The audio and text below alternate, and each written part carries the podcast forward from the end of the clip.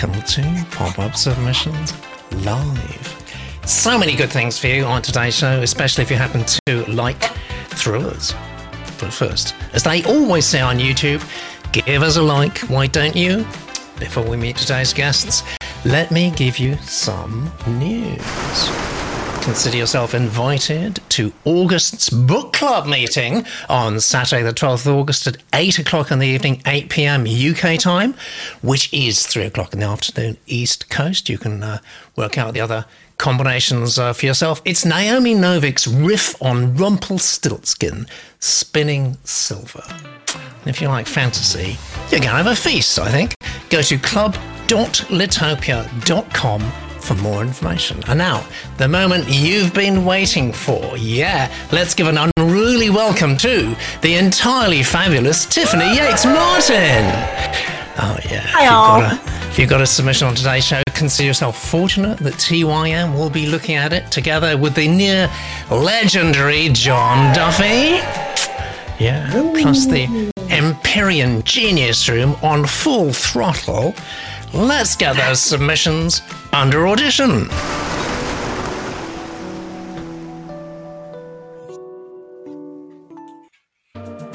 And here we go. Submission number one. It's from Jack.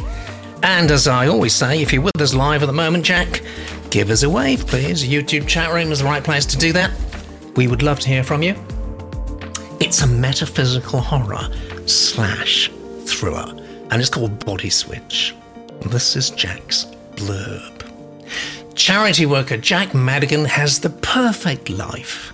His wife Kerry is about to have their first child. Sadistic sociopath Ernie Mason, a poor black kid brutalized by a life of abuse and crime, steals a car and joyriding hits Kerry, killing her instantly and killing himself. Broken, Jack has made an unearthly offer to say goodbye to Kerry on the other side. But he must let a departed soul occupy his body in return. Mason wakes as a white dude with a new life till Jack wants his body back. Hmm. That's Ghost, isn't it? Oh, it's um, it's those body swap. It's a body swap thing, isn't it? Big. Yeah. Um, this is about Jack. I went to art school, busked all over Europe, being a film extra. Then I did a host of jobs before training as a journalist. Played rugby till marriage and children took precedence. I've always written with the dream of publication and have a number of finished books in the bottom drawer. One of my books was longlisted for a CWA Debut Dagger Award. Hmm. Well, let's see if we can uh, move it slow, nudge it slowly along to even further success, which we're going to do via this amazingly capable reading from Martin.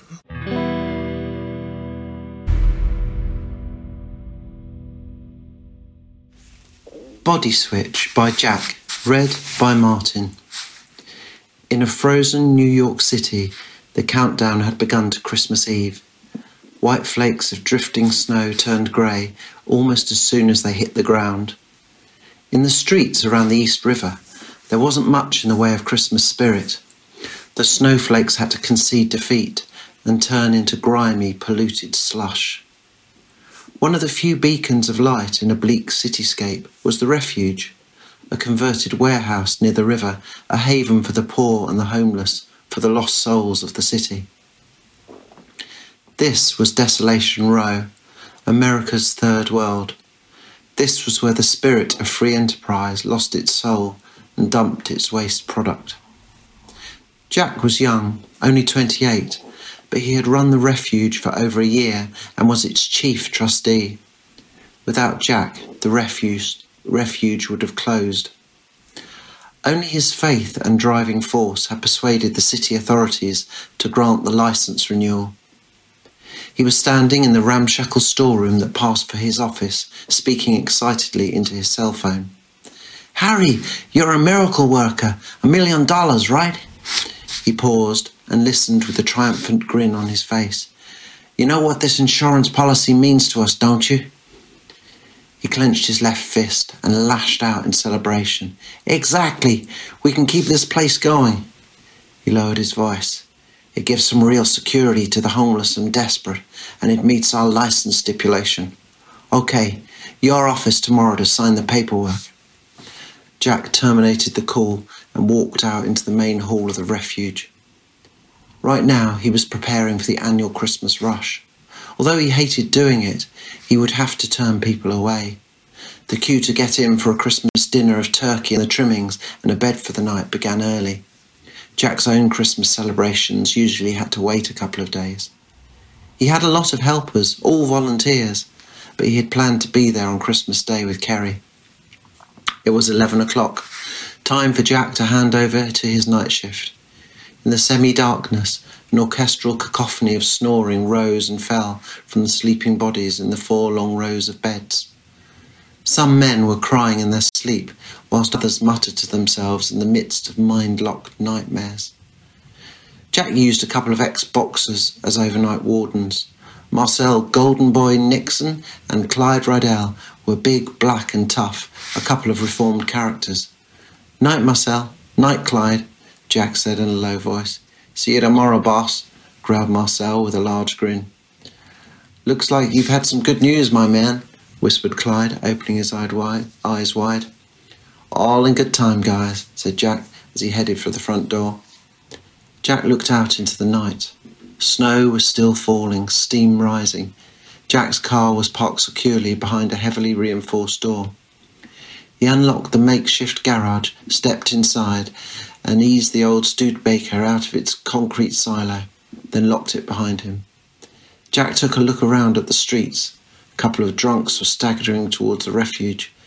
In dark recesses and in doorways, shapes moved, a match flared, music throbbed from somewhere. Come on, Jack, he muttered to himself. Time to go home. At that moment, a tall, wizened figure shuffled through the flickering streetlights, long matted hair dressed with a topping of snowflakes. Like an Old Testament prophet, Abraham was making for the promised land. Jack smiled, wound down his window. Evening, Abraham he said. We kept your reservation open as usual. Ah, Jack, you startled me. Abraham walked over to the car. Nearly Christmas, and you'll soon be a father. Such times we live in. Three months. I can't wait. It's about, it's all I seem to think about. Abraham looked around, then glanced at the refuge, where Clyde was waiting for him. This is no place for a young man like you. You've made your point. You've built up some good karma, my young friend. Believe me, it has not gone unnoticed by those in higher authority.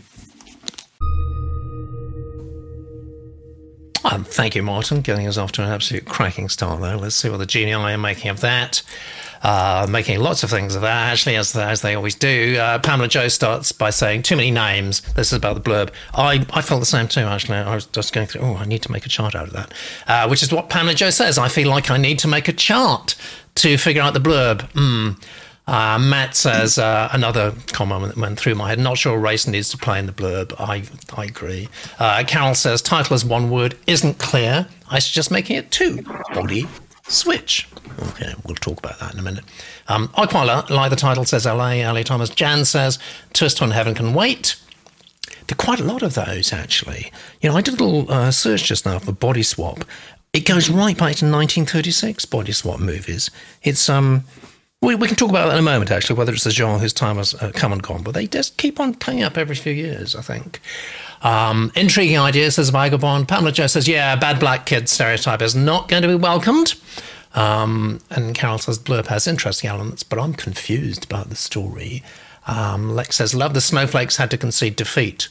I don't know where that comes from, but see, this is the thing. The genius room is just, it's way above my level, really. Carol continues to say, some issues with the syntax and punctuation and blurb lead me to expect it in the novel. That is often the case, isn't it? The issues continue in the opening page, needs a good edit got the right person on the show today for that. Some rewriting and polishing before submission. Um, Vagabond says, this is moving on to the start of it now. The start is a bit telly. Eva says, um, I, I, would need to read the blurb more than once to understand it. I felt the same as that. David McGuire says, some really nice touches here, but there's too much exposition. And this is a theme that's, that the Genius Room is, um, is reporting back. Matt says, yeah, it's a very dark version of Heaven Can Wait. And Claire says, blurb, why would this happen? I'm wondering. Um, opening okay, but a, a, little dull. Pamela Joe says, first paragraphs were lovely, nice writing, but the story drags. I think that's the exposition. Um, this needs to start someplace else. And Vagabond says, yeah, nice enough, but slow because of a little too much exposition. Pause it at that point, see what Johnny thinks. Yeah, I find myself in quite a bit of a great genius room. We're saying here, I think the writing is, is quite pleasant but it's not very it doesn't really grab you by the throat and start shaking the living daylights out of you. It's just a very gentle start nice bit of description about you know the, this refuge. You get the idea of you can see the, the hard upness of it all that sort of stuff which works pretty well. But i, I just find that i wasn't getting dragged into it. And, and a couple of bits little bits of dialogue uh, didn't sound convincing to me. I, I, wondered why we were having the dialogue. It didn't really seem to I, I think mm. if, hmm. if he was to if he was to listen to or read that out to himself, I think it could be sharpened up. Particularly the, the conversation at the end uh, seemed to serve not much of a purpose other than just tell us, but you know that he his wife's expecting a baby and all that. It, it, it just didn't ring true for me. That. Um, yeah. And, and the, the, the exposition there was there was too much exposition. I think you know that old thing that somebody said already. I think maybe started somewhere else. I'm not quite sure where. Yeah. But um, nothing wrong with the writing really. Um, there was a couple of repeated words, you know, back to back stuff like that, which I did notice. But it, it, was a, it was a decent start. But I think somebody's made a comment there saying it needs a, some rewriting and polish and editing, and I, I would agree with that. I think that's yeah. a, a, the correct assessment here. Yeah. Okay, thank you, Johnny. Back to the genius room. Uh, James, James Charles says, thriller needs more thrill. Yeah. Um, Elliot Thomas opening with the weather is a cliche. Oh, yes. We so many submissions do that, don't they? Um, I guess you need to know that as positioning in your own head as a writer, but we don't necessarily need to. Opening, um, sorry, uh, Carol says, give us Jack's last name, Madigan, with first use of his name on page one. Uh, there's something about the race references, says David, in the blurb mm. and excerpt that make me a bit nervous about this. I, I wonder why it's necessary, even actually. Um, Vagabond says, just too slow to grab me. Uh, Matt says, thrill needs the thrill. This is a, a theme that's emerging here. Uh, at least create a healthy bit of suspense. And this doesn't yet. Dialogue's very generic, says Pamela Joe. Doesn't give us a, thir- a 3D picture of the characters. And LA Thomas says, well written, but maybe a bit too much setup rather than thrill. Um, yeah. Interesting. Hint of an interesting author's voice, says Carol. Would like more of it. All right. Let's see what Tiffany thinks. Uh, geniuses probably nailed this. John, I think you probably nailed it. Um, my first thought is that the, the, well, first of all, the title is, I like the title, but it's not it's a little generic. Mm. Um, the blurb I actually quite liked because there's something really intriguing to me about the idea of this body swapping. It's he- it's a dark yeah. heaven can wait. I'm a sucker for that. But it's also got racial elements, which could be fascinating. I'm reading Yellowface right now, just full disclosure, okay. so my head's in that. But also, it could be a total landmine. And it might yes. be trying to do too much with this other mm. element of the afterlife and like which thing are we focusing on here? So yes. um well, we'll leave my hundred for the blur, but on on on considering it, it might be trying to do too much in the story. That said, the story is a thriller. And as several people pointed out, this is not a thriller opening. It's not even really a horror opening. It sort of felt quiet it felt like yeah. a lot of exposition, felt like a lot of background setup. Whereas yeah. I think you you have some great stuff to start with. I mean, what I liked about the blurb is you've got this inherent conflict set up where everything's great, except uh, the worst thing that could possibly happen happens. And yeah. so start where we're seeing the everything's great and you've got that built in already with the fact that he's about to have his first kid and it's christmas and you say oh, no. it's all i think about but we're not seeing that. So I felt like we didn't really know the character that well because it felt generic and it felt a little telly. Yeah. Whereas I wasn't really seeing a man so excited who felt he had everything, who just got this cherry on top of whatever he was arranging for the shelter. Yeah. So I would focus more on the character than I would on getting a lot of this exposition exposition out and get it moving so we see the stakes right from the get-go and how much this character has to lose. Yeah, wow. Uh, good stuff, Tiffany. I want to come back and ask you about that in a moment. Let's just catch up with the gents room, who are absolutely have moved into top gear. Uh, Matt says thrill and is the thrill. We've just said that actually. LA Thomas, well written, maybe a bit too much setup rather than thrill. Um, uh, yeah, oh gosh. Can I just say to the gen- genii, please? Um, TYM nails it! Big up there, yeah. Well, I, why are you surprised by that? I'm not surprised. Um, can I just say, genii, please? If you've got, uh, you know, more than say a couple of sentences, break them into two two posts. Otherwise, the the uh, type size, as you can see, the font size gets so small. It's really hard to to read on YouTube. And of course, everyone wants to read it on YouTube. PC Frontier, hello, says I like the title, some good description, but I think it needs a bit more to grip the reader. Body switching is an old idea. It is. Uh, can the author come up with a new twist? I, I, maybe he has done. I'm not sure. Uh, says I felt it didn't tell me anything about a refuge that I didn't already know, and it didn't expand beyond that info um, story either. Claire says John Grisham writes well about charity slash pro bono work. Interesting. Check out his style and the way he opens his novels. Um, and David says, I, I was going to ask this, and I still going to ask it. Is it a problem that the setup is quote? Look at this saintly man and his incredibly worthy job. What could possibly go wrong? the the you, you've earned good karma bit is almost a wink to the audience. Yeah, it is, isn't it? So let's just ask Tiffany and Johnny too. So, um, I think I think what Jack's doing here is is he's he is doing exactly what David has just said. Actually, he's doing this externally. Um, he's showing Jack, his protagonist, to be a really better than better person you could ever. I mean, you would never hope to meet such a nice person as Jack. I mean, he's he's just such a good guy, all round good guy, and he's doing great work for the homeless. And Christmas is coming, and he's it's just. I mean, for me, it's it's it's a bit too much. It's it's laying it on with a trowel. And really, why why is the author doing that? I think the author's doing it so when the inevitable happens, and he does have um, horrible crap happen in his life, we're going to we're going to feel sorry for him. Do you think, Tiffany? First of all, do you think this is the best way to do that?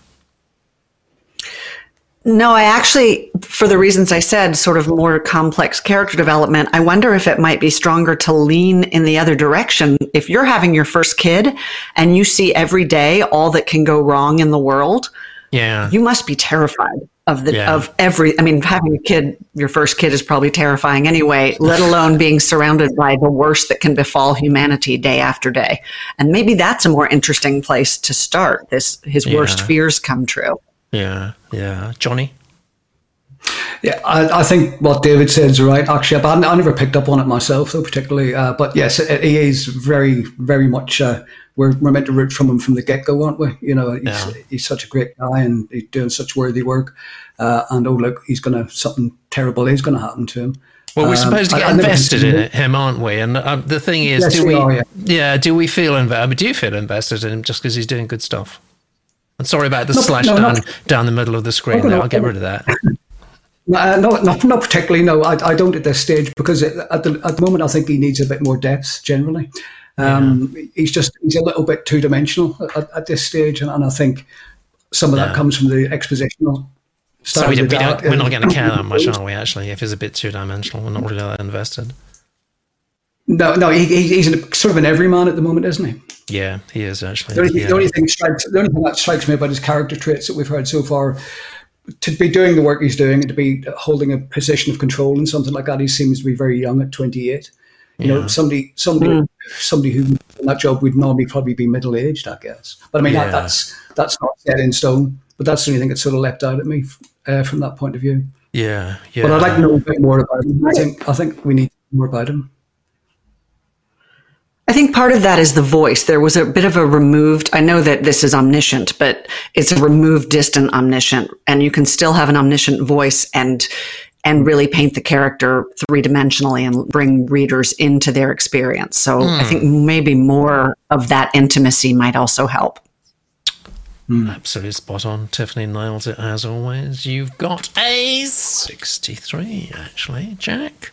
That's a pretty decent score, actually. Hopefully, you're pleased with that. Everyone has voted, have they not? Yes, yes, they have voted. So you got 63, and hopefully, lots and lots of good live comments from the Genius Room, um, which is, um, in marketing terms, that's live sentiment analysis. That's what we're doing here. No one's ever done it before. Live sentiment analysis.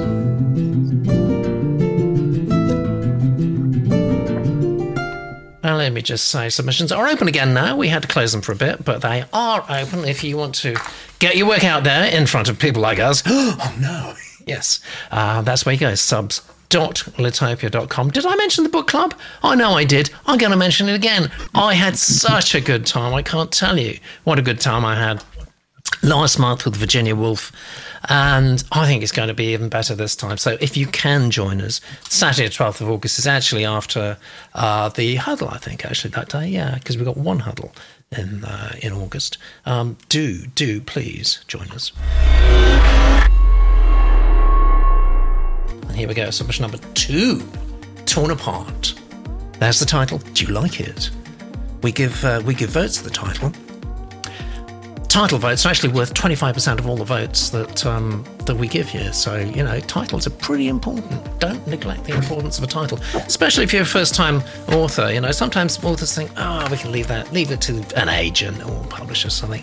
Not a good idea. They may not have the time to, uh, to come up with a killer title.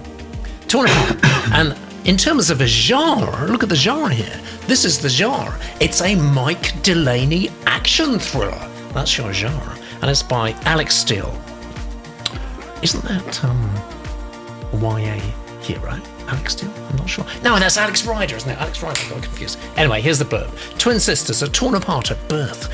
One becomes a Catholic nun, the other a deadly assassin. Hmm.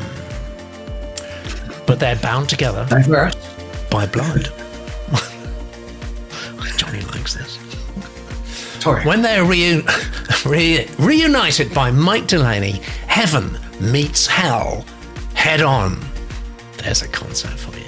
This detonates an explosion of events that embroils Mike Delaney in the battle of his life. Foiling an assassination attempt on the US president, of course, it's always the US president, isn't it? In Ireland, hunted by the sepulchre killer, hmm, the ex assassin, Hong Kong cop, and warrior monk. I say. Laying on a bit heavy there. A warrior monk indeed must figure out which twin is which. Wow. Is that high concept? Or, wait, all thrillers today, I think. Uh, very high concept. Let uh, me tell everyone about you, Alex. I've been a journalist, and editor, and formerly musician, touring with Elton John and Rod Stewart. Wow. I must ask Johnny about that. He's a muso. I co wrote a rock opera for the Edinburgh Festival that starred a young Pierce Brosnan.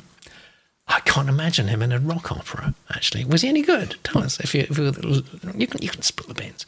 Um, hopefully, with this live on YouTube. As a journalist, I've written hundreds of articles and edited an international magazine. I've been published in the past and have been longlisted for the CWA Debut Dagger Award second submission of the day that's uh, been short, longlisted actually, uh, with one title and shortlisted for the Crime Thriller Award at the Hastings Literary Festival, which I know actually. And again, we're going to give you an imperviously good start here with this wonderful reading by Hannah.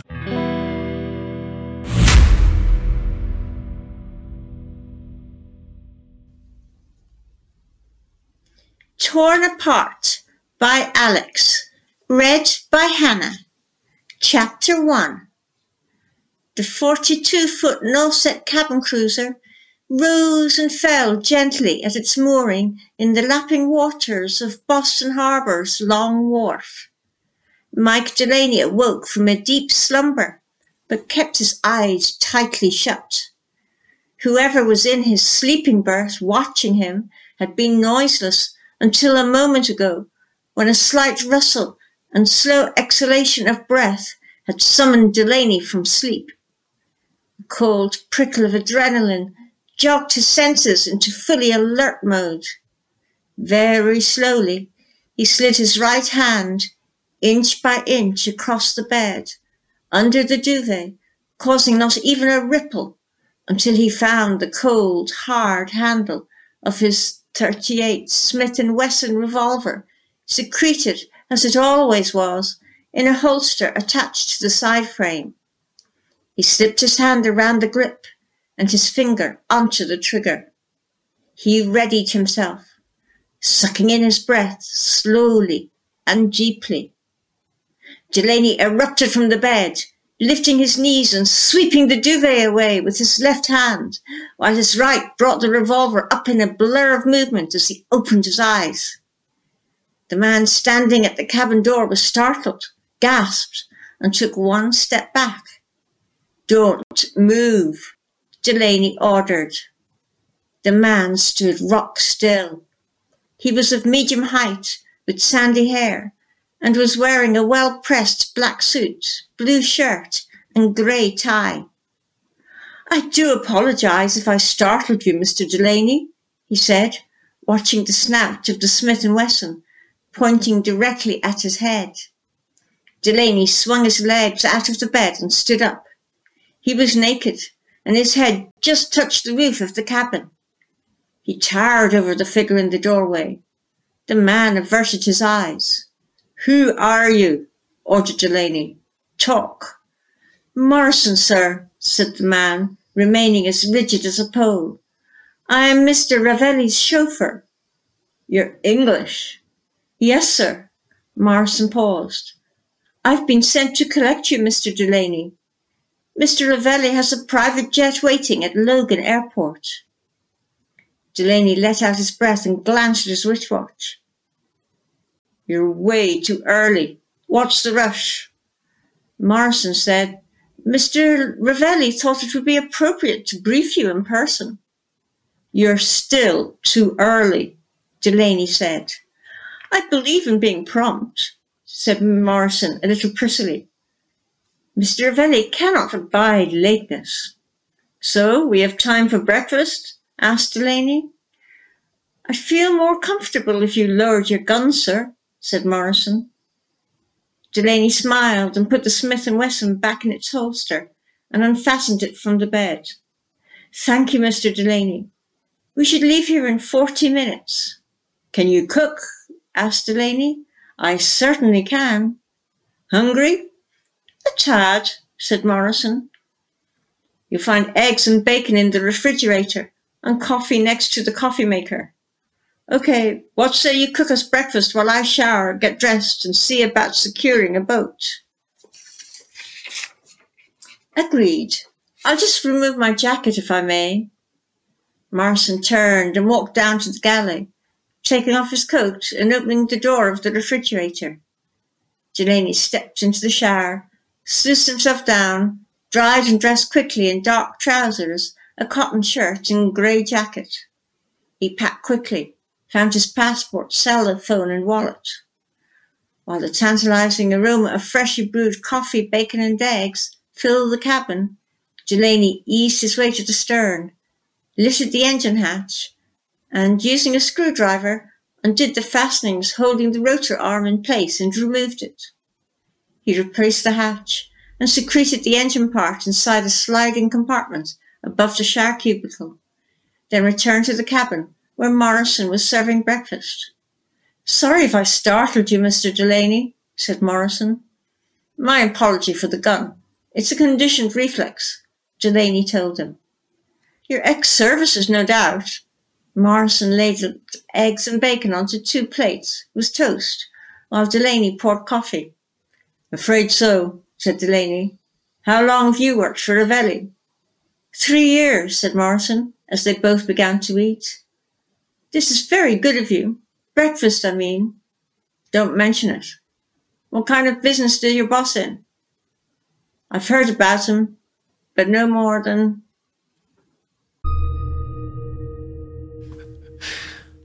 Okay, so we uh, we we uh, we finished halfway through a sentence then, didn't we? Yes. oh, is that a cliffhanger or what? Let's see what the genie is saying.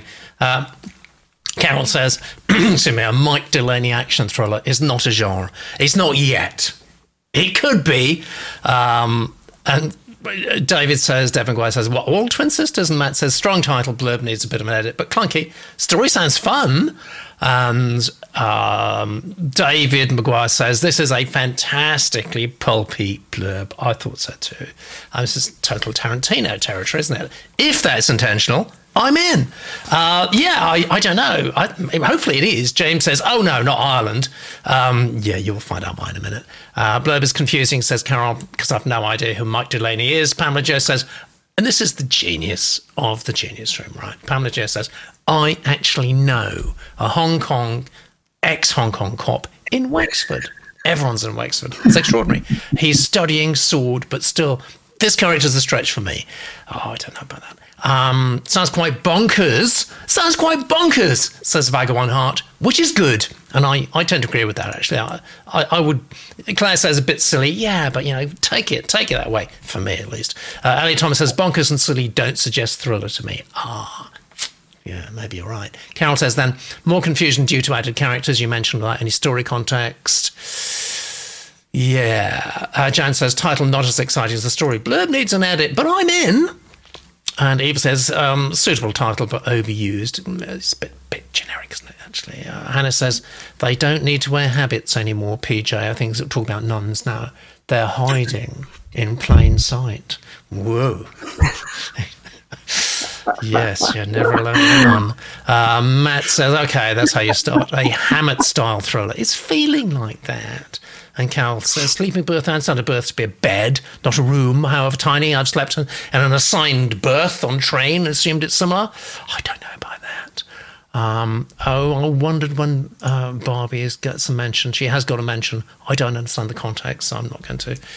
Um, read that, but you can see it uh, yourself on the screen. Hannah says this flowed well, was easy to read, four-star narrator, and started excitingly, but is starting in the wrong place. Spending time at breakfast with an English butler. It's just so Batman for me. That was Alfred, wasn't it? I, I expected Michael Caine any moment, actually. Um, spending time at breakfast dulled the impact of the start. Right. Tiffany, breakfast.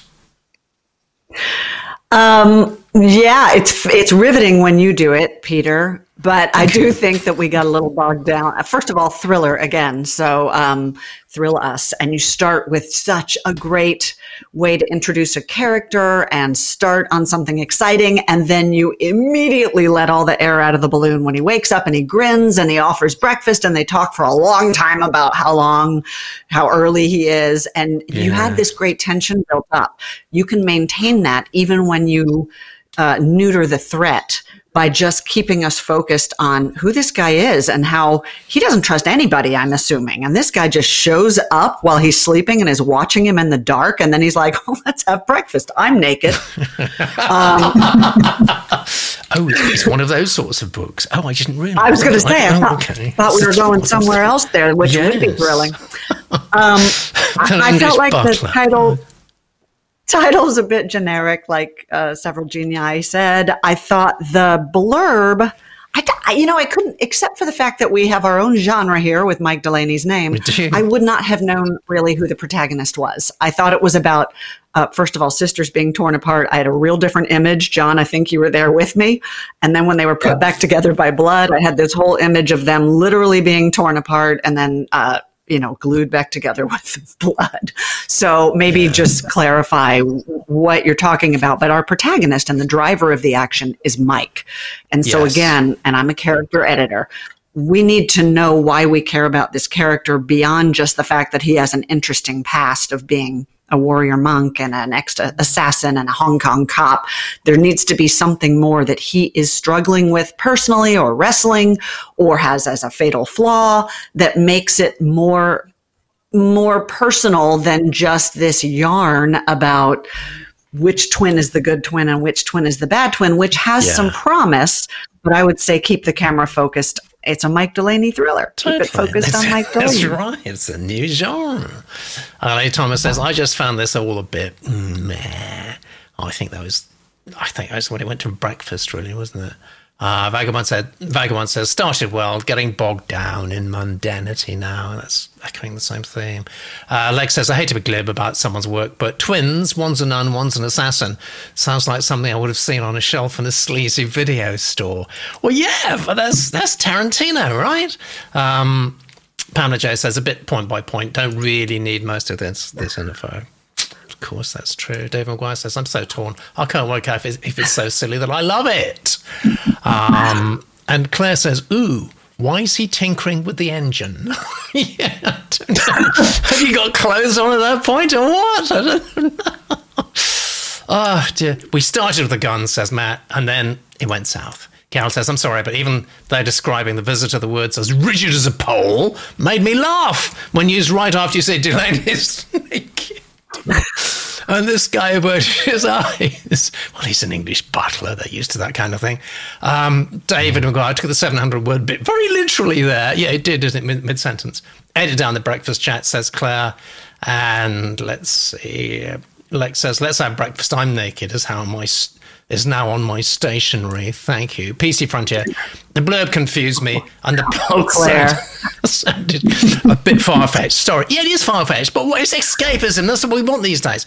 Um, sorry, I thought the start lost some reader lost some reader interest. Right, Johnny. Are we really going to ignore yeah. Claire's comment?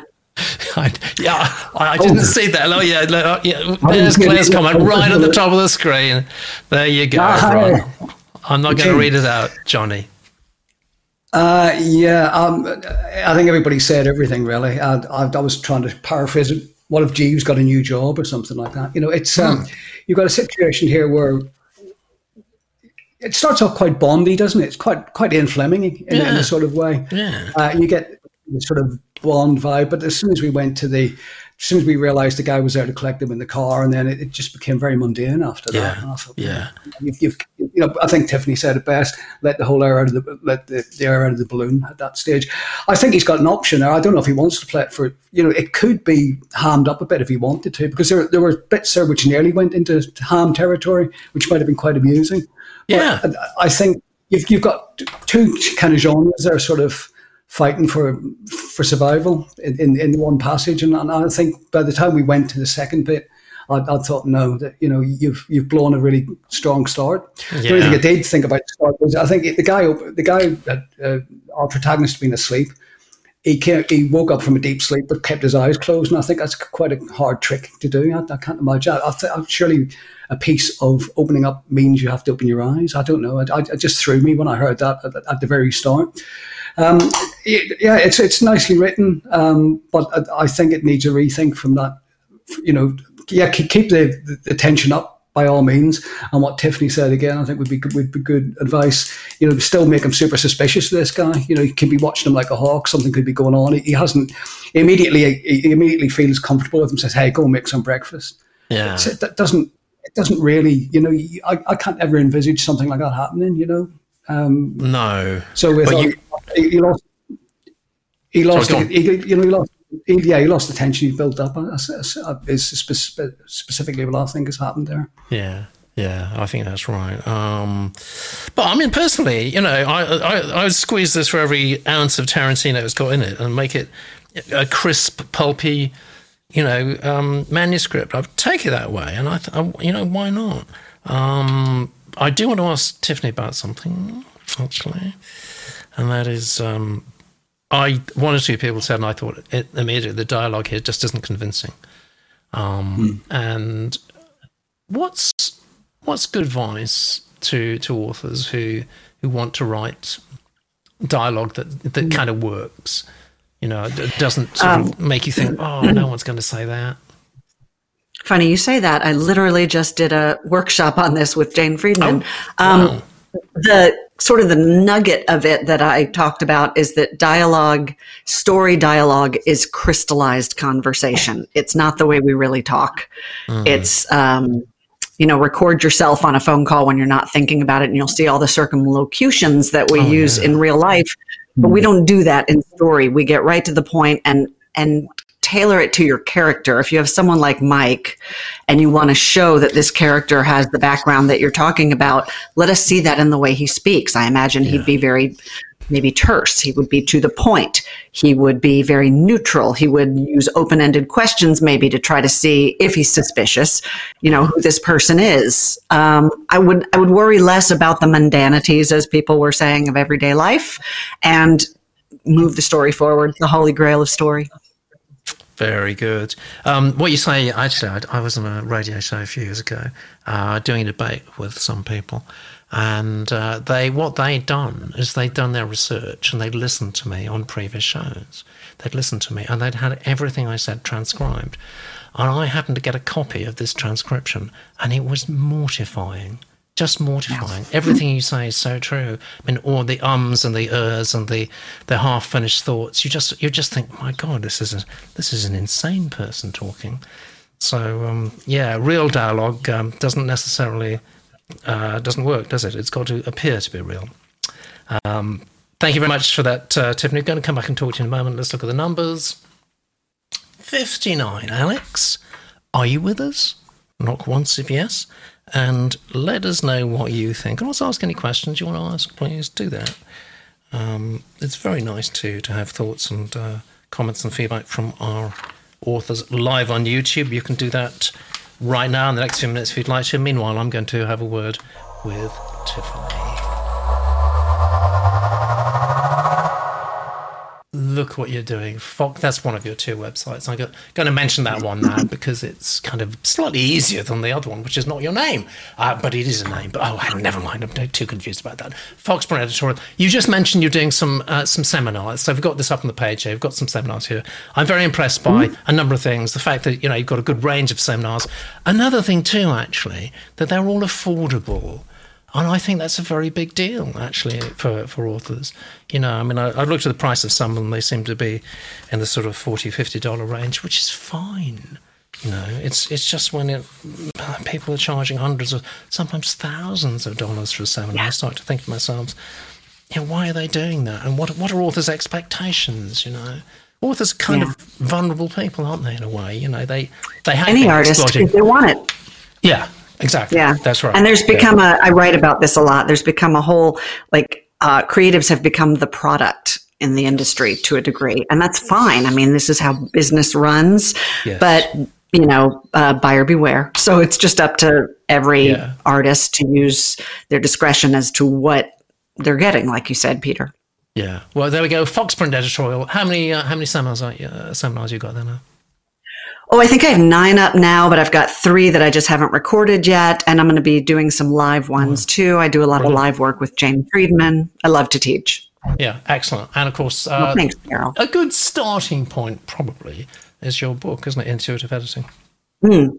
Yeah, that gives okay. the whole overview of all the craft stuff I talk about. Yeah. In the seminars, I like to drill, I call them the pain points, like in sales. But, you know, there's the things that we struggle with a lot in our own that I see over and over as an editor, like mid book sag or backstory mm. or the little, just, you know, the tiny little dialogue, things that we, that I see over and over, authors have a hard time getting from their head onto the page. And I, I like to figure out, um, yes hacks basically like let's let's dissect this issue and figure out why things aren't working when they're not working and yeah. here are the principles where you can make it work now i did mention just before before the show started that i have been asking chat gpt about you and it's very interested in you. It's very interested. It want it's given me ten or twelve questions. I'm not going to ask all the questions. It obviously wants to learn all your knowledge, actually, Tiffany bit scary, really. Um, but it's it's come it's come with lots of questions he wants to ask you. So let me just fire a few away. What advice would you give to aspiring editors? Oh, I love that. Mm, it's quite good. Uh, hone your approach for starters, because editing is a lot of it is seeing what you're seeing on the page, but a phenomenal amount of it is how you present that to the author. And the most insightful advice in the world is not going to be useful to an author if it is not given clearly and actionably and constructively. There you go. There you go. ChatGPT. I'm sure they're listening even now. Or they will be actually when they get a transcript. Now it's in the algorithm. Now, yes, it is, and they don't need you anymore now. They've got that information. Oh, bloody hell! Um, that's what the writers' strike's all about, really. Um, all right, this is this is a weird one actually, and if, if it's too boring, just say, "Look, Pete, that's too boring. I'm not going to answer that." Um, it wants to to know what you think uh, about this. How has the industry changed um, since you began editing? Oh my lord! I started when there were red pencils and nothing electronic uh, in the dinosaur era. So it's changed enormously in that sense. I think it has empowered the author and democratized the industry, where good. authors have more ways than ever to reach readers.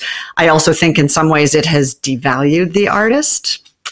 So yeah, it's like Yeah, a mixed bag, like everything, yeah. I guess. Yeah. Um, what do you think? This is leading off that really. What do you think are the biggest challenges facing editors today? Oh, that's a good question. Uh, the mar- the field is extremely crowded, and it's hard to differentiate yourself. Um, yeah, I guess that's probably what I would say. Yeah, all right. and also, I think it's really easy. There's no bar to entry. There's no official. No, there's not. There's no official No, certification or training or board. Same with and so anyone can be an editor. Yeah, exactly. So I, I yeah, same with agents. Yeah, so it's by So I way, think it's it? really important yeah. to get the skills and the only way to get the skills is hands on so Yeah. any way you can find to hone those skills without necessarily charging for them before you have Yeah. honed them i think Yeah. would be valuable to authors and to you as an editor Totally, without killing too many manuscripts or indeed authors. Uh, what do you think the future of edit? Two more questions. What do you think the future of editing looks like once ChatGPT to know? uh, my hope is that we as editors will be ChatGPT. necessary Yeah. Well, because it can, it may be able to generate content, but I do think there's probably editing is subjective like everything. So is writing, of course. Yeah. But there is um, right now the barrier between, as we were talking about earlier, AI and something actually palatable is an editor. So maybe Yeah. we will hopefully be, stay relevant. I don't know. I, I think you're I think winning. we all Chat- have to be right on our feet.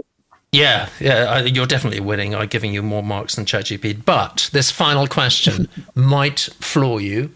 I don't know. Let's find out. Uh, ChatGPT wants to know what's the what's the most embarrassing thing you've ever been asked to do as an editor.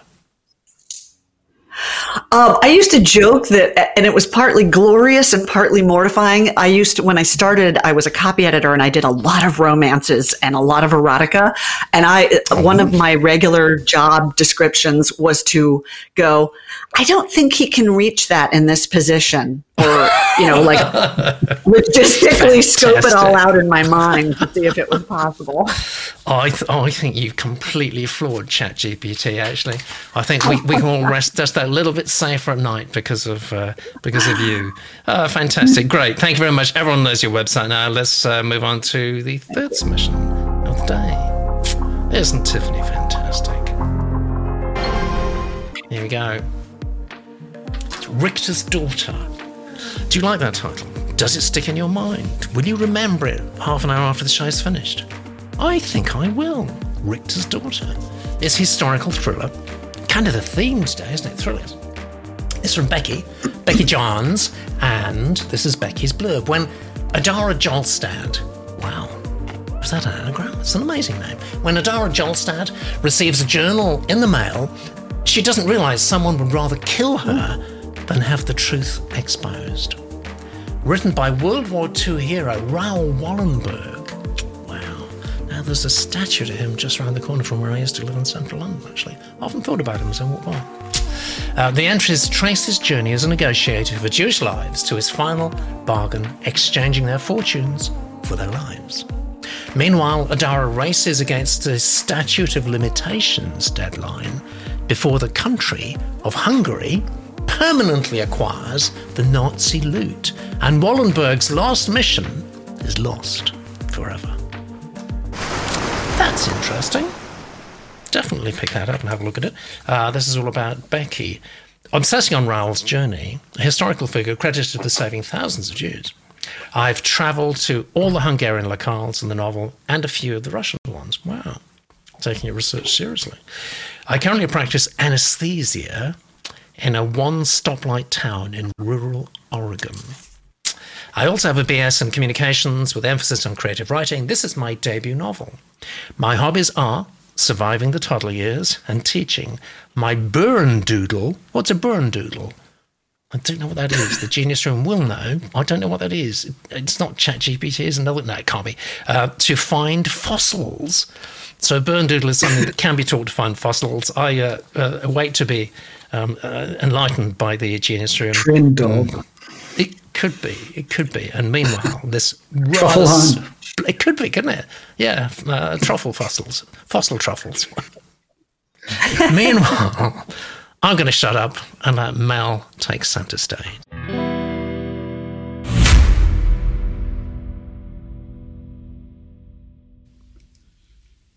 Richter's Daughter, written by Becky, read by Mel.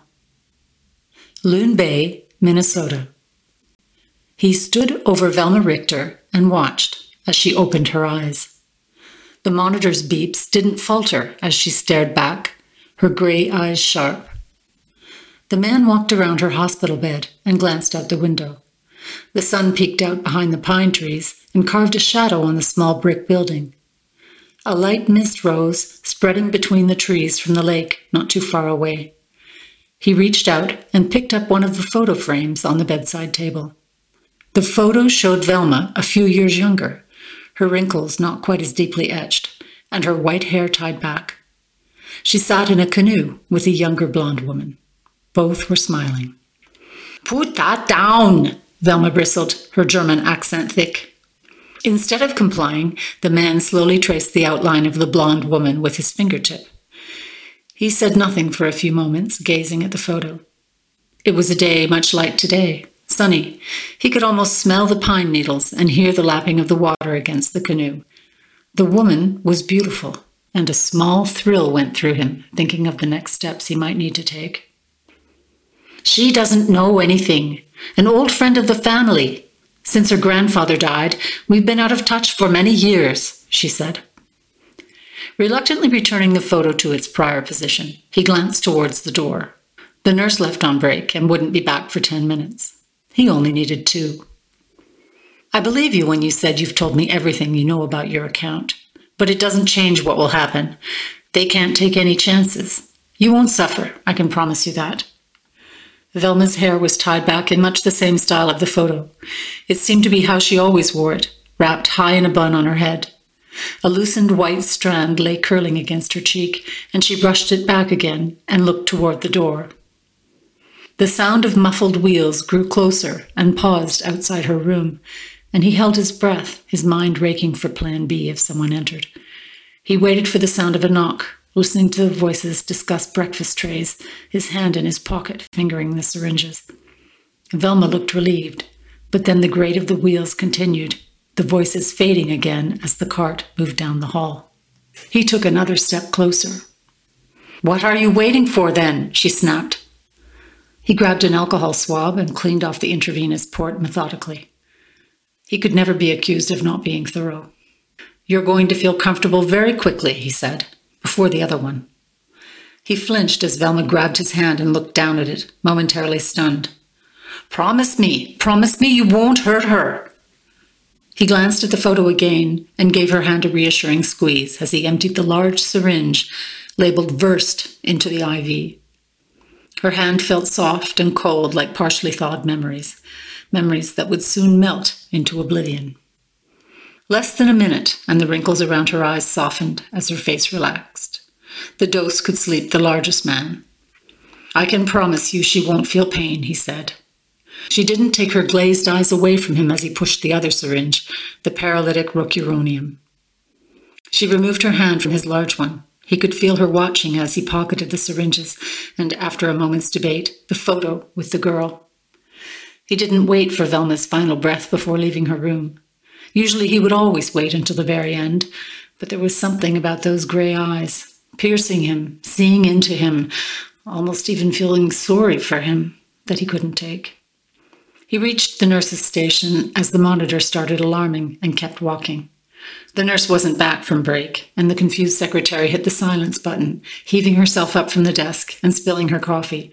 He knew it would take a minute to wipe the counter, and by that time he'd be long gone. He patted his pocket containing the photo he'd swiped and exited the building just as the code blue alarm went off. Thank you, Mel. Terrific. I think you've already got comments on your German accent. Favourable ones. Um, uh, LA Thomas says, I don't mind the title. It doesn't connect with the blurb. A number of the other people make that same sort of uh, observation. Um, Pamela Joe says, blurb would work if that first line is made more clear. And Carol MS says, relative to blurb info, the title seems unrelated, uh, has no hint of meaning. Matt says the blurb was a bit confusing. Um, Dave McGuire says blurb sounds like an amazing story. I think it does, but there's a bit of a proof. Excuse me. Vagabond Heart says also a nice enough idea, but the writing of the blurb is quite clunky. Um, James James says James Charles don't see a connection to the daughter in the blurb. David McGuire says it'll it'll be a dog. Uh, this is the Boone Doodle thing. Something crossed with a poodle. Interesting. Uh, Matt knows, of course. This is the genius room at work. A Bernese mountain dog with a poodle. There you go. Uh, quite a lot to absorb in the blurb, says Hannah. Doesn't sink in with a quick skim. It doesn't, does it, actually? Carol says, um, blurb describes very intriguing story, but I wasn't sure what's meant by the last line. On Wallenberg's last mission has lost forever. How would that be so? Yeah, blurb's kind of, it's defocused, actually.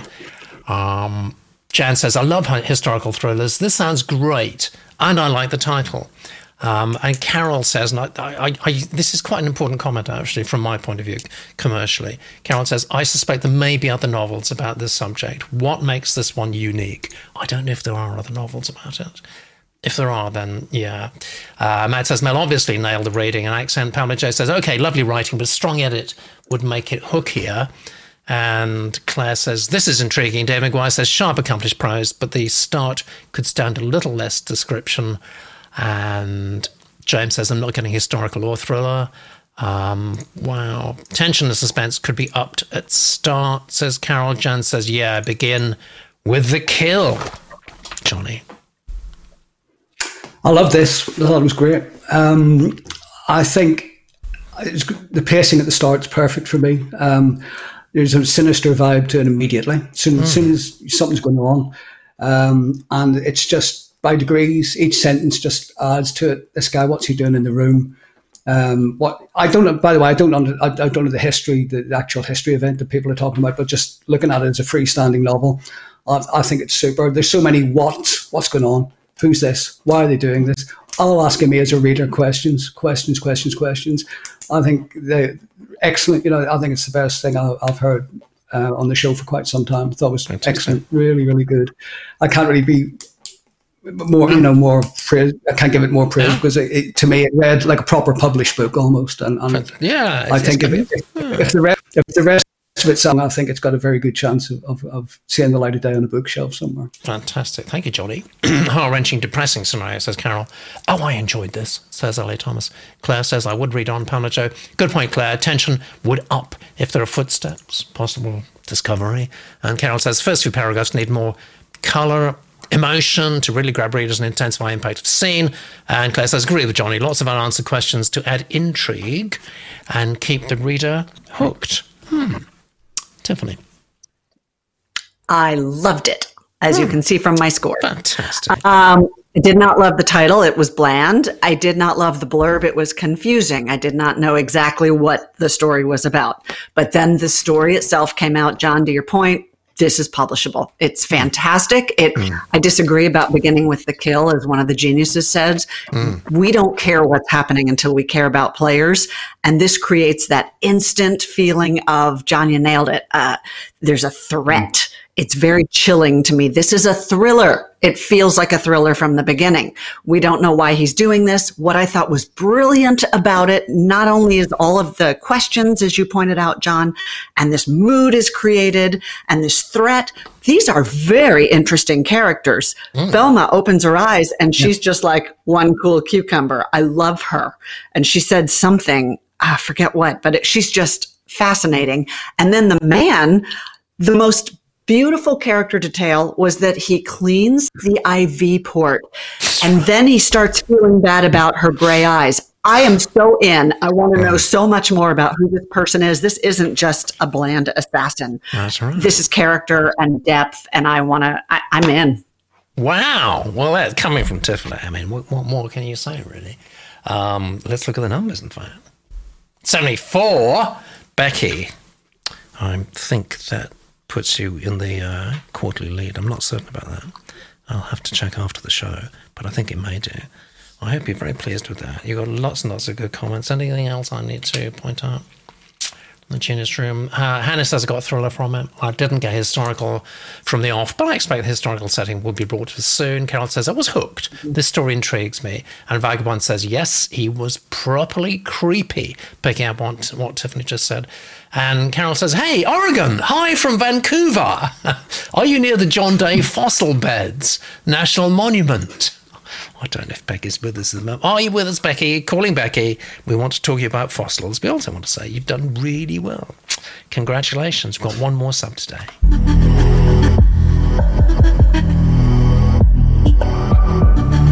And this is it. Royal Seal. It's a thriller. Four been thrillers, haven't they? Tim. I think Tim's been commenting on YouTube. Yes. Hello, Tim. You are with us. That's nice. Because sometimes, you know, it's it's nerve wracking to have your work uh, exhibited like this. And sometimes people are with us, but they don't say anything because it's they're shy. And I totally understand that too. There we go. Uh, there's QR code there too uh, for a link if you want to chase off to whichever recondite, obscure corner of the internet that uh, that it takes you to. Meanwhile, I'll read you Tim's blurb. Front cover pitch. Ooh, I think I think we've got two blurbs here. Front cover pitch. An explosive conflict of interests cause British intelligence and the CIA to clash heads. Hmm. Back cover blurb. Two blurbs, the price of one. Manhunt. The problem is, an American is hunted on a charity safari park of which HRH is the patron. British intelligence operative Eve Bell sends footage of the manhunt to London. Now her life is in danger. Just who is Simon Merriman? When the CIA receive footage, they send in Gabriel Archer and Rose Chapel. The British need a smack, and it's going to sting. thing is, you see, if they are British upper class people, they'll like it. That's how they're brought up, actually. they will. I'll say, ask for more, actually. Yeah. Um, my background includes BBC Drama Department, uh, says Tim, and the History Press published my memoir, In Service, The Story of a Welsh Guardsman. I've now written seven novels. I've recently written a film script at the request of DAL Productions. Some time ago now, I had a short story produced by the BBC. It's very good, very good start, actually, very good experience that. I also recently wrote a rather unique novella. I'm Welsh, live in Pembrokeshire, West Wales, UK. An audiobook of one of my novels, The Drama Merchant, is available on Amazon, read by myself. We don't have to read our own audiobooks, you know, because we do have some rather wonderful narrators here. And you can read all about them at voice.litopia.com. And indeed, you can hire them as well for your own audiobook. And in fact, good heavens, good, bless my soul. Um, here's one of them right now. It's Jeff.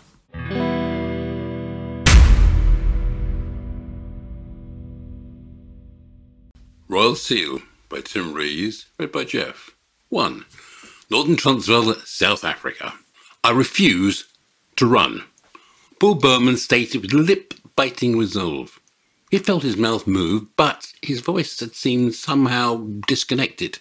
His raw fear was deafening. It felt like his heart was punching his eardrums. 32, slightly built, with an unruly mop of dark brown hair topping a thin face. He stood birth naked, his olive wet skin steaming with sweat, not because the hot evening sun baked his flesh, but because pure terror had set flame to all cognitive thought. His captor's face cracked smile, the lips curling upon disgust as his fingers combed through the long, rhino-hide strands of the sjambok in long, slow strokes. Then I'll remove your skin with this. The voice sounded blunt, the South African accent clipping the words as if his tongue was a sharp chisel. To underscore his point, He flicked the sjambok at the hard ground and the flail sliced into the dirt, whipping up a cloud of dust that hung threateningly in the evening air before dispersing on the gentle breeze. Joubert watched dust further across the wide veldt as the cracked smile broadened before slowly continuing. And your limbs will be amputated by an axe. He shrugged and sighed tiredly. An arched eyebrow asked the question, Am I getting through to you? Then carefully on each word, he added, Understand, the wounds will be sealed by a bloatage, so you won't die quickly from the loss of blood.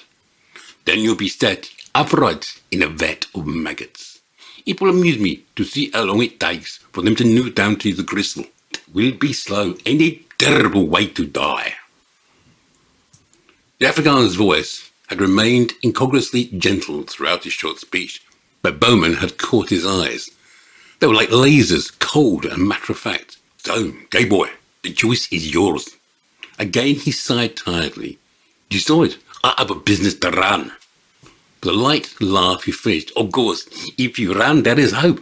You might be so fast we can't get you. It's a risk we take. And who knows, I might even fall off Mars. Bowman heard the ripple of sniggers. Didn't seem too far and didn't register. He swallowed, shaking, his prominent nose flaring, sucking down oxygen to feed his hyperventilating lungs. His eyes closed in silent prayer. Everything he'd heard and seen about Khalil Joubert in all their all too brief association told him the man wouldn't hesitate to carry out a threat under a moment's provocation. Hesitatingly, he opened his eyes and stared wildly around, seeking for someone, anyone, who might offer help. The final, desperate plea was shattered when his eyes met those of the three young Arabs. Three young men still in their late teens. He didn't know any of the boys, but immediately recognized the homophobic glare in their eyes. Paul Berman didn't know it, but Ahmed, Mahmoud, and Rashid were the sons of Abu Ahmad, the man who'd kidnapped him after he'd been mistakenly thought to be his boyfriend. His boyfriend was James, the son of ex-US President Clark. Once Abu Ahmed had realized his men had taken the wrong man, he had an idea. His sons needed to learn to kill with impunity. Thus, he'd handed Bowman over to Khalil Joubert so his boys could learn the valuable lesson about life and death. He'd personally hunted and killed a man with Joubert only a few months before, and his mouth still watered when he recalled the rush of adrenaline. Ahmed, the eldest son, glared at Bowman with sinister intensity through dark eyes gleaming with glassy excitement. His brother stood obediently at his side. All three were filming the scene with their phones. They knew not to capture Joubert or his men. They'd been warned it was strictly prohibited to share any videos online and knew their father had made a solemn promise. The youngest, Rashid, looked nervously at the ground, refusing to look at Bowman, while Mahmoud glowed with even more obvious, unrepressed hatred than his older brother. Ahmed and Mahmoud were certainly sons of their father. It was then the last vestige of hope was engulfed in terror, and suddenly and shamefully, Bowman realized his bladder was emptying in a steaming stream of piss to the hard, stony ground. Thank you very much, Jeff. Um, yeah, compliments on your South African accent too there. Uh, Jeannie I are saying, David McGuire says, too many exclamation marks. Um, and uh, yeah, Claire says that too. Too many exclamation marks. Bang, bang, bang, bang, bang, bang, bang. Um, we, we used to call them screamers in the advertising business. And uh, I, I, had lots of uh, debates with, uh, you know, when I crossed over to uh, book publishing, I had so many debates with editors. They hated exclamation marks, basically, especially in titles. And I fought for them. But so I'm kind of a fan of screamers, but I have to say there's too many here. Um, okay, says PJ, this is my brain, but I see a seal that looks like a certain recently crowned king. Hmm. Oh dear, says LA Thomas's blood needs so much work. Carol, I'm not sure about uh, the title of a thriller. How does it relate to the story? LA goes on to say, too many exclamation marks suggest the writing needs a lot of work. And Matt says, okay, HRH sanctioned human hunting seems on point. Um, I think all Americans, says Matt, secretly believe HRH sanctions human hunting. Yeah. Uh, is there a problem with that? I mean, pheasant hunting, peasant hunting, pretty much the same thing. Um, gee, Vagabond says, sorry, that blurb is out of whack. Hannah says, lots of names on the blurb, title very generic. I got confused about this name, so I couldn't remember. Claire says, I quite like the title, double meaning. Loads of characters on the blurb, says Jan. Um, James says, title thought a real seal that is royal. That'd be a children's picture book, wouldn't it, actually?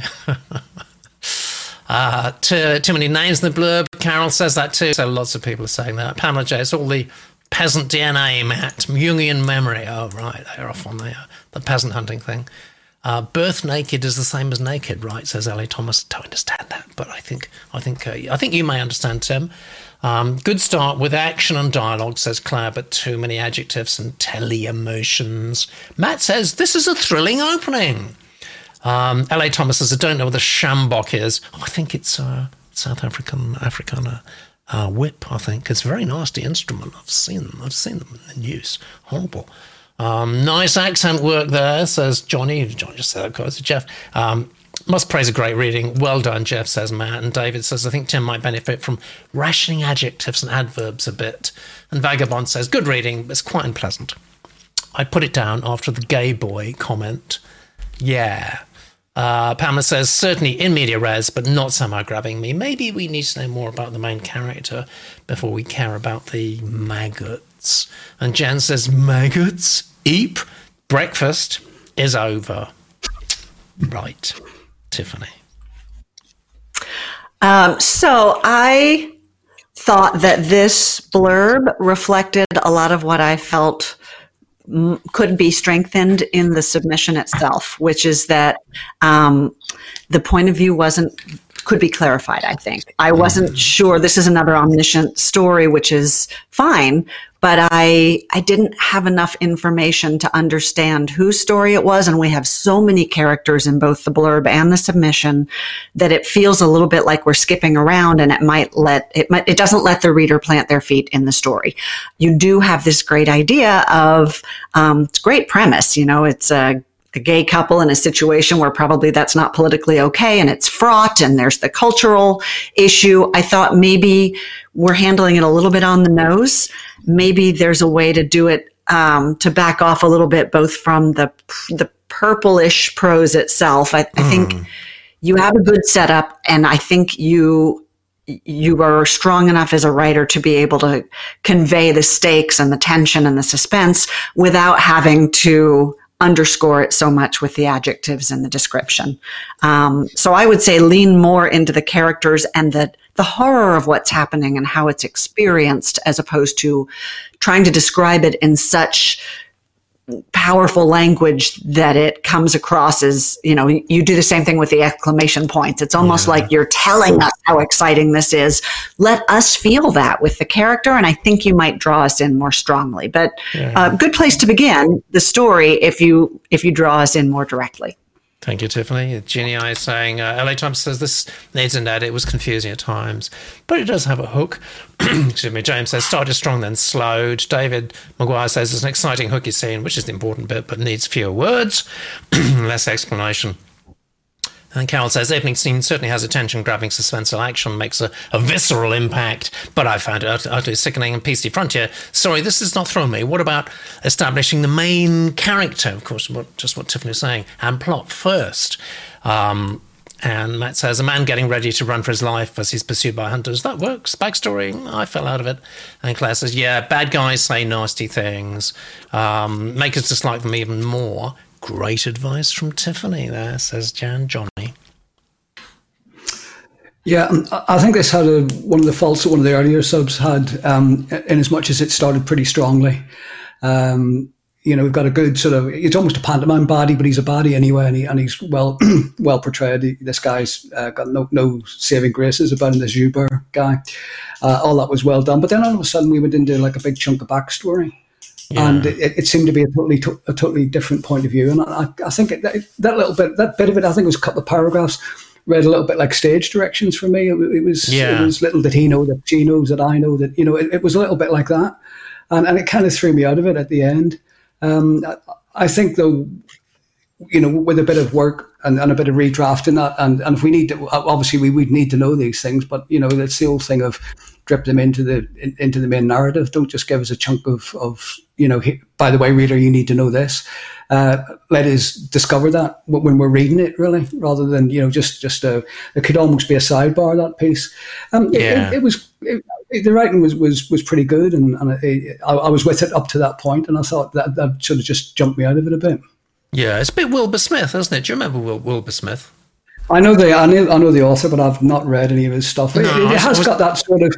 Yeah. It does have that kind of, you know, the, the John, not John Grisham, but who's the guy who writes uh, the military stuff? It's Andy McNab or something like that. Uh, it's it's kind of it's yeah. it, it, it's sort of sitting maybe in that, that part of the that part of the um, bookshelf in in in, in a in yeah shop, perhaps. Yeah, uh, it's, it's that sort of it's that sort of thriller, isn't it? Yeah, it is. I mean, it feels a bit old-fashioned to me. Wilbur Smith in his day was a huge, huge bestseller. I'm not sure mm. that uh, the market is is in Wilbur Smith territory anymore, though. Let's look at the numbers. Fifty-seven, Tim. Got any thoughts, comments, questions, or whatever? Ask them now or forever. No, actually, you can't. You can you can ask questions at any point, obviously, inside the colony. Um, but while you formulate your response, I'm going to look at the screen. I think I know where the winner is. Oh, that's interesting, actually. Becky's numbers have gone down one, which does happen as people vote. Actually, as more and more people vote in the uh, Genius Room, if they vote slightly lower than the average, then your number will go down. But nevertheless, it does mean we have a very, very clear?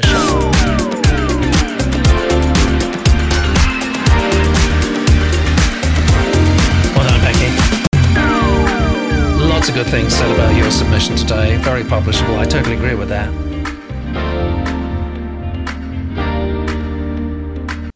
And um, what a nice panel, actually. It's great. I've just had a, such a nice time. I wish we had another dozen submissions, but you know we can't because we need toilet breaks and things like that. I'm trying to, it's, it's, I'm trying to pull back, Pete. I'm trying to pull back. Oh, you've got you, have got the big head today. Oh, I've got we, the big we, head. Yeah, yeah. we always always have uh, someone on who's got a very big head.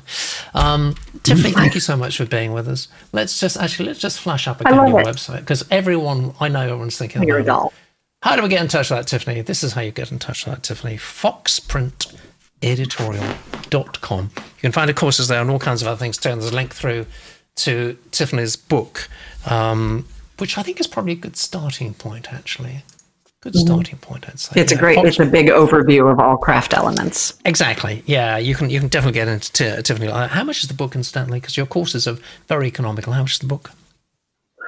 I don't know. In your country, it's uh, I think it's fourteen ninety nine here paperback and maybe nine ninety nine on Kindle, but don't quote me on that.